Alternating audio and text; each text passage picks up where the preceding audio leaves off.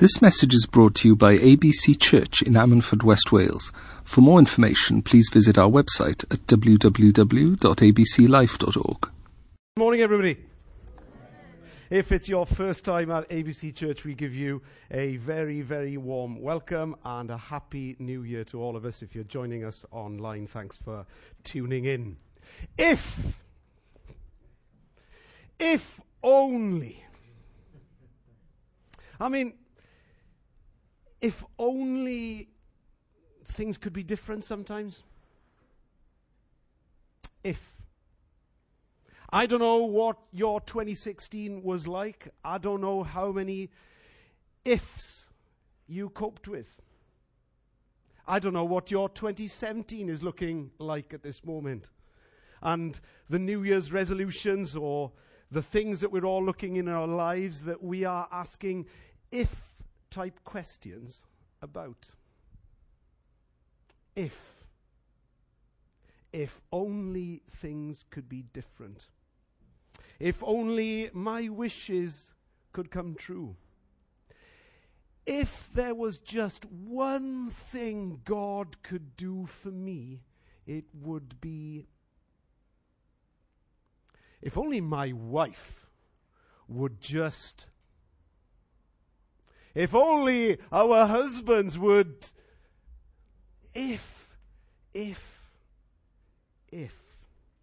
The title of my message this morning is called If. Let's pray, shall we, before we turn to God's word together. Father God, we thank you for the power that's in your word. We thank you for the power of fellowship. Lord, we thank you for your blessings towards us. They are new every morning. Great is your faithfulness. Lord, we get to see 2017. How great is your love and how great is your grace. Lord, that you have granted us another year of faithfulness and mercy towards us. Lord, we give you praise.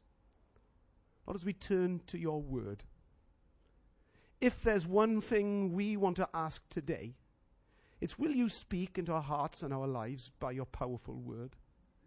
If there's one thing that we want today, it's for your mighty Holy Spirit to consume our lives and teach us and lead us into all truth this day.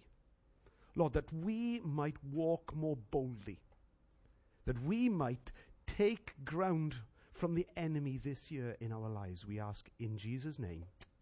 Amen. If. Many of you right now are asking if questions about your families. You're saying, you know, if this could happen for us this year, if only things could be different, if questions about our families. Some of you are asking if things about your health, wondering what will there be for you. Some of you are asking if things about work and about career. Others of you of a more romantic nature are asking if partner questions. Got two people that's getting married this year at the church. We wish them well, don't we? But what are the ifs that they are going through?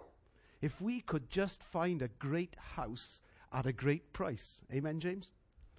If we could have all these wonderful things happen to us. If.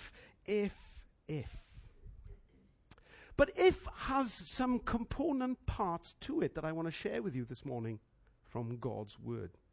You see, if we use the word if, there's three things that we are asking or reflecting on by its use. You see, if usually poses a question, doesn't it? We ask the question, if something. We're posing a question. We're asking that something may be changed. That something move forward and that something different might happen within our lives. If also, as well as asking a question, has a visionary element to it. We pause the if, looking into a grander future that could be ours if our if would come true. And the third thing that if usually asks for is that it demands a solution or response to the if question. You know, even if we decide to reflect on things, we normally still use these three component parts of it: the if question, the if visionary, and the if solution. You've heard it before, don't we? When we see people that have made some mistakes, we come and we pose the question and we deliver the solution. If only you'd done it this way. Don't we say that so often? If only things had been different. If. If only we listened to the people that had given us advice. If only I'd read God's word a bit more. If only I'd maybe prayed about it and sought God's face over the matter. If only instead of listening to so-called people with so-called wisdom. You know, Psalm 1 teaches us about the counsel of the wicked, doesn't it? But the righteous are not so. They study his law, his word. They meditate on it day and night. The answers to all our ifs had to be found in this wonderful book that has been given to us by God. If. In 1895, poet laureate Rudyard Kipling wrote a famous poem that was simply entitled, If. If you can keep your head when all about you are losing theirs and blaming it on you. If you can trust yourself when all men doubt you, but make allowances for their doubting too. And he goes on in his wonderful poem to ask if questions. And the if poses the question, looks for the change that's in it, and demands a response from us. If you can keep your head when all around you are losing theirs, blaming it on you. Can we rise to those kind of challenges this year? If you can trust yourself when all men doubt you, but make allowances for their doubting too. If. The Bible is full of ifs. If you read your Bible on a regular basis, you will see if questions that fall off the lips of so many prophets. So many people that are striving to find their place with God, and they cast their minds and their spirits and their souls to heaven, and they ask if questions. It's good to ask ifs of God. We've got to hang around for the answer, though. We say if. So often we are turning to the wrong places to find the answers to our ifs. Can I encourage you at the dawn of 2017? To take this collection, this is a wonderful, wonderful Bible, biblios, a library, a collection of books, 66 books in God's holy word. This is our canon of scripture. Yeah. Our canon, the word canon that comes from the Greek word canon, which means measuring stick or rod. This is the measuring stick or rod of our lives. Don't turn to Stanley. Turn to the Word of God and measure our lives by this book. 66 books here. The New Testament, 23% of the New Testament written by the Apostle Paul. That 23% written in 13 letters that he writes to some churches and he writes to some people. 13 letters in all. He writes to the church in Rome. He writes twice to the church in Corinth. He writes once to the church at Galatia. He writes once to the church in Ephesus and Philippi and Colossae. And he writes twice to the church at Thessalonica. 13 letters to 10 different churches. But he also writes to people, not just churches, because churches are a collection of people. And he writes to three individuals that are in the Bible too. He writes to Timothy twice. He writes to Titus once and Philemon he writes to also. Paul is an amazing writer. I love how he starts his letters and starts all of his chapters. He uses such brief words sometimes. He uses the word but. But God who commendeth his love towards us, says Romans, isn't it? And there's so many buts that we can read in the Bible. He starts with now. He starts with since. He starts with as. He starts with therefore. He starts with so many unusual words when he writes. But in two of these letters that he's written, one that he writes to the church in Corinth, and one that he writes to the church in Philippians, he starts three chapters with the same three words. And the three words are if. Can you turn me to the first one of them that we'll read together? I've got three lessons that we can learn from Scripture this morning that maybe will help us answer our ifs for 2017 or our ifs in reflection on 2016. And that we can come around God's Word and says, and learn for ourselves, how does the Apostle Paul teach us to answer if things? And we're going to learn them together. We are going to look at the three ifs. The first if is the if of humility. The if of humility. Turn to me to Philippians chapter 2, and we're going to read from verse 1, because he begins this chapter by saying this: if you have any encouragement from being united with Christ, if any comfort from his love, if any fellowship with the Spirit, if any tenderness and compassion, then make my joy complete by being like-minded, having the same love, being one in spirit and purpose. Do nothing out of selfish ambition or vain conceit, but in humility consider others better than yourselves. Do you know, maybe this year, instead of focusing on all the if questions and all the if answers that we are seeking to find, maybe what we should do is take this chapter to heart and exercise and commit to putting more humility into our own lives. Because the world is short on humility. Have you noticed? We've now got a president incumbent in the USA that is now more concerned about tweeting and saying how smart a certain Russian president is, rather than just running a country. Because I don't know about you, if I was an American, what would I want from a president?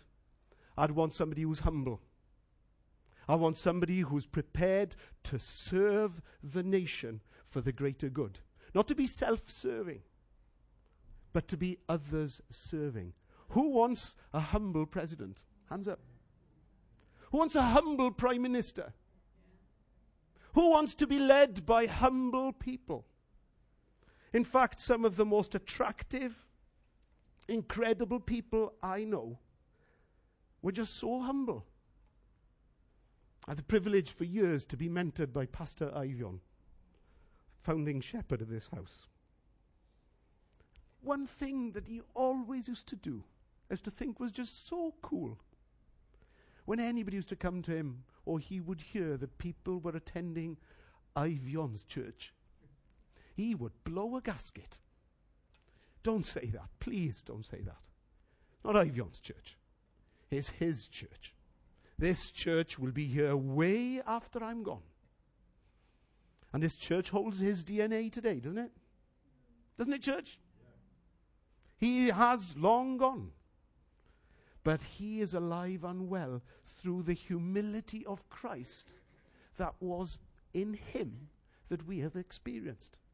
Humility is something so, so powerful. And maybe instead of putting ourselves first when we come and pray and we seek God's face and asking if questions for our family, maybe we should be saying this if. That maybe as a parent, maybe as a husband, maybe as the head of the home that God has called me to play, maybe I need to do more, not out of selfish ambition or vain conceit, but humility. Consider my wife and my children better than myself. Maybe it's that kind of humility that will help us answer our ifs this year. If. The if of humility. There's another chapter that Paul, the apostle, writes to the church in Corinth, and he starts with another if. And we can read it in 1 Corinthians and chapter 6, where Paul writes and he says this, if any of you has a dispute with one another, dare he take it before the ungodly for judgment instead of before the saints? Do you not know that the saints will judge the world? And if you are to judge the world, are you not competent to judge trivial cases? Do you not know that we will judge angels? How cool is that? We will judge angels. How much more the things of this life. Therefore, if you have disputes about such matters, appoint as judges, even men of little account in the church. I say this to shame you. It is possible there is nobody among you wise even enough to judge a dispute between believers. But instead, a brother goes to law against another, and this in front of unbelievers. The Bible is teaching here is, brothers and sisters, we should not be taking each other to court. We disrespect the word of God when we do that. We disrespect his teachings. If there is any disagreement between two believers, we need to resolve it amicably. That's what the Bible is teaching. That we shouldn't go and embarrass the church, embarrass the Christian faith by bringing legal cases between each other in front of the courts. The if of unity. The if of having the tough conversations and working stuff out. You know, if we are humble and we put others before ourselves, there is a natural thing that leads to the if of unity. Because you will find yourself, as I find myself at every Excel conference, and it's one of the things I love doing with the guys when we go away. You know, the guys are so generous. You know, we're never short on the bills when I go away with the guys. You know, the girl at Pizza Hut this year, I think she ended up having a 40 quid tip. Because everybody, I can't remember what the bill was, $8.99. The lads chuck in a tenner. Do you know, it's amazing to be around generous people. And the generous guys and the way that they were behaving, first to the coffee, there was coffee shoved in my hand, and everyone trying to catch each other out by living generous, humble lives of unity.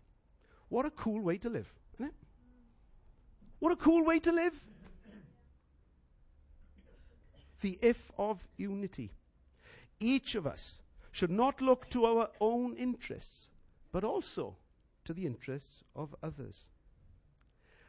And maybe some of the ifs that we are asking in life are coming from the fact that we are creating disharmony instead of unity. It's your boss's fault. Maybe not. You know, I'm privileged enough to have a girl that started at our company at head office, and real problem 3 weeks in. Because 3 weeks in, I couldn't get this girl to disagree with me on anything. She's on a marketing creative team. And I'm just wanting to catch all the innovation and the creative thinking that she has in her head.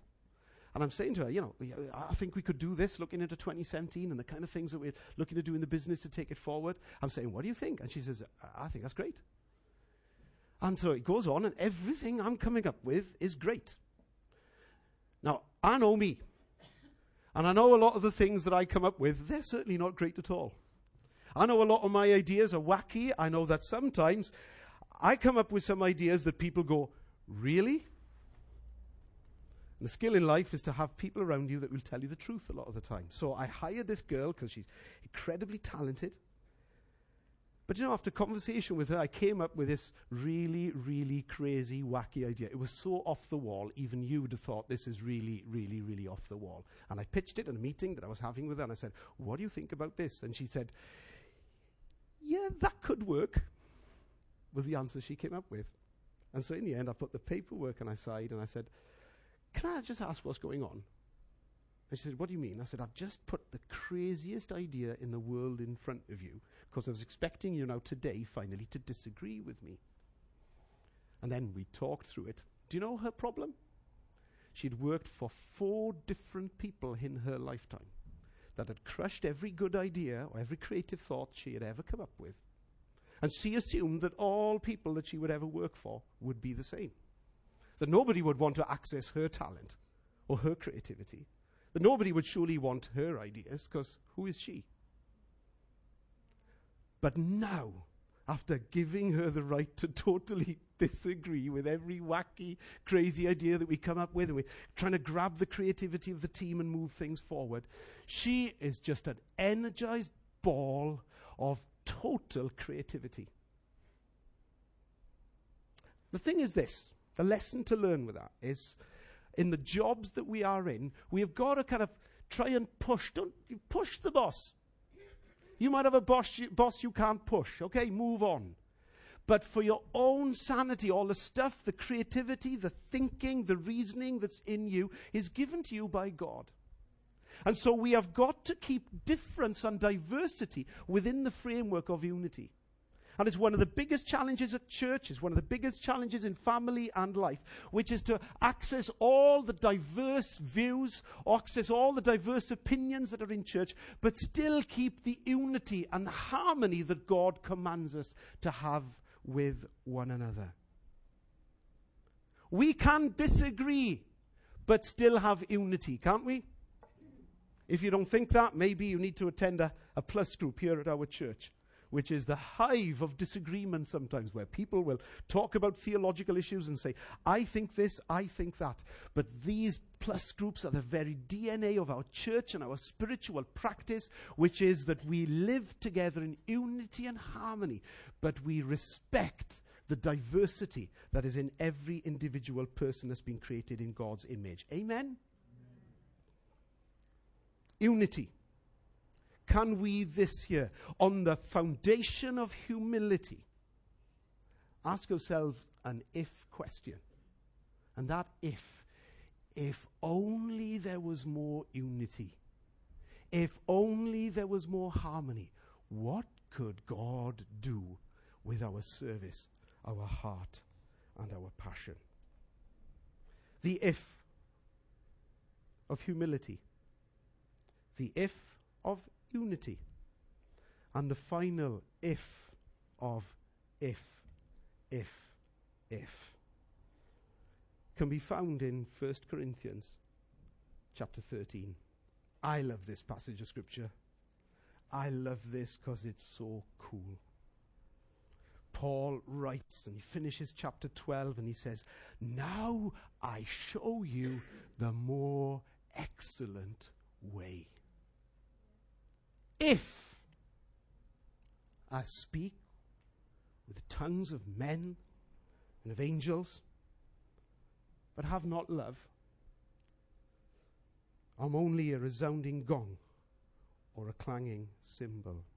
If I have the gift of prophecy and can fathom all mysteries and knowledge, and if I have a faith that can move mountains but have not love, I'm nothing.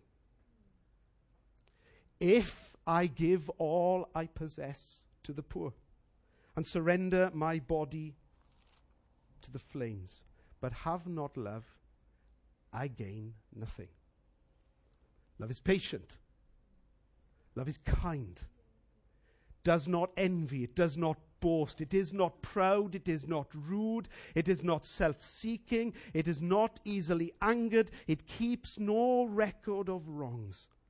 Love does not delight in evil, but rejoices with the truth. It always protects, always trusts, always hopes, always perseveres. Love never fails. But where there are prophecies, they will cease. Where there are tongues, they will be stilled. Where there is knowledge, it'll pass away. For we know in part and we prophesy in part. But when perfection comes, the imperfect disappears. When I was a child, I talked like a child, thought like a child, I reasoned like a child. But when I became a man, I put childish ways behind me. Now we see a poor reflection, as in a mirror. Then we shall see face to face. Now I know in part, then I know fully, even as I am fully known. And now these three remain: faith, hope, love. But the greatest of these is love. The if of love.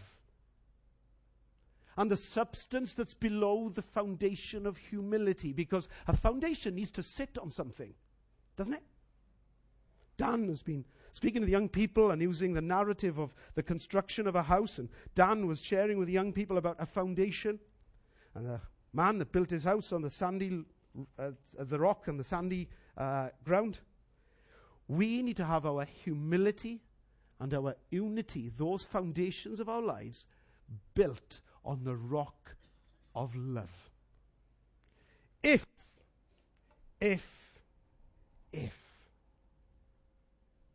Maybe the answers for us this year, when we ask if questions, reflecting on 2016 and looking towards 2017.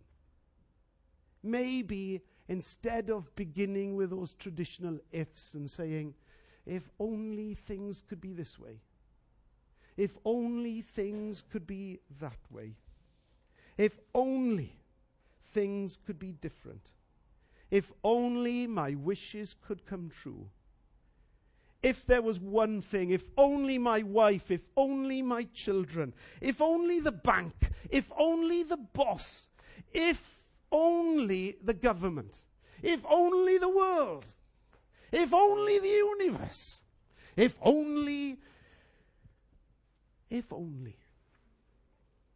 Maybe if we change the song, maybe if we change the tune and say, if only God, you could help me understand your love more purely. If only I would have a revelation of the cross that would be so deep and so impactful, it would change the way I do life. That in realizing, because you came and you died for me, that I am now your prisoner. That's the word that Paul uses. He says a prisoner. Because he realizes that he's been bought with a price, the precious blood of Jesus, and gives his life and turns it to a life of service. Serving others. Serving the churches. Serving Timothy and Philemon and others in the Bible. Maybe we change our ifs and say, if only God, you would fill me with your love. If only, Lord, you'd help me to humble myself. And if, oh God, you would help me to be a person that is a peacemaker in every aspect of my life. That I would be a person that's known for bringing unity and harmony everywhere I go. That I speak out for the last, the least, and the lost. And that I stand for justice. I stand for truth. I stand for love. Because of the wonderful ifs that have come into my life and changed the way I now see things. Let's pray, shall we?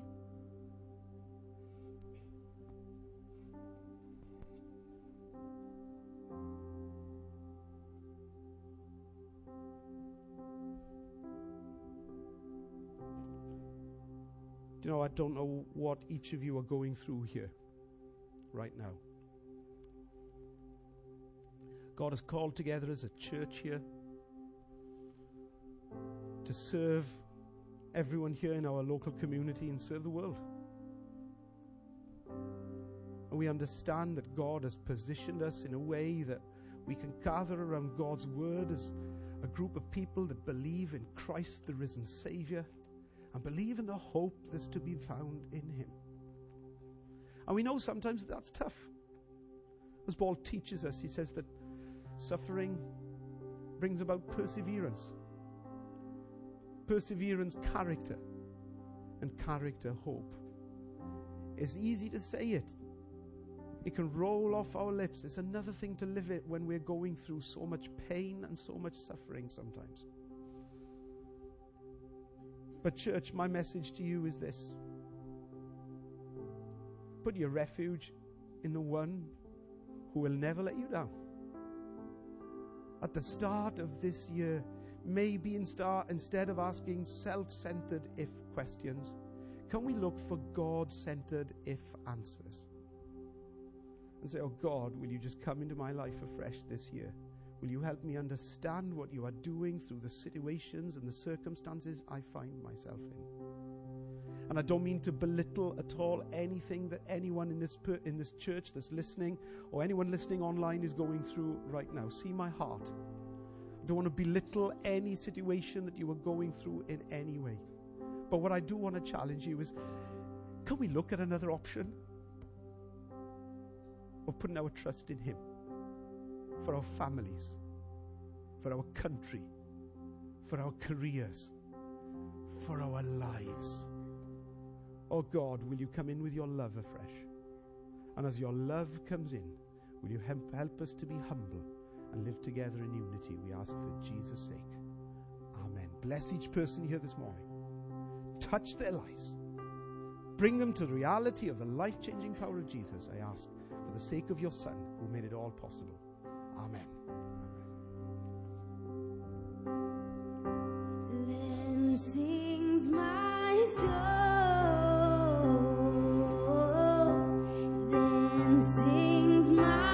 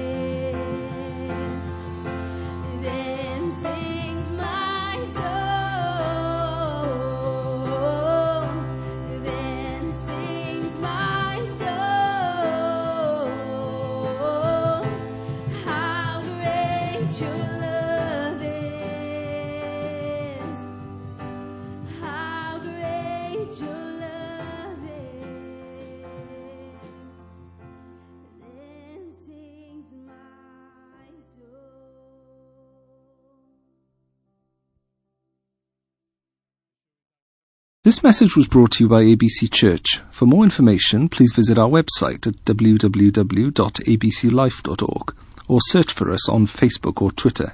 You can also contact us by phone on 01269 59 6000.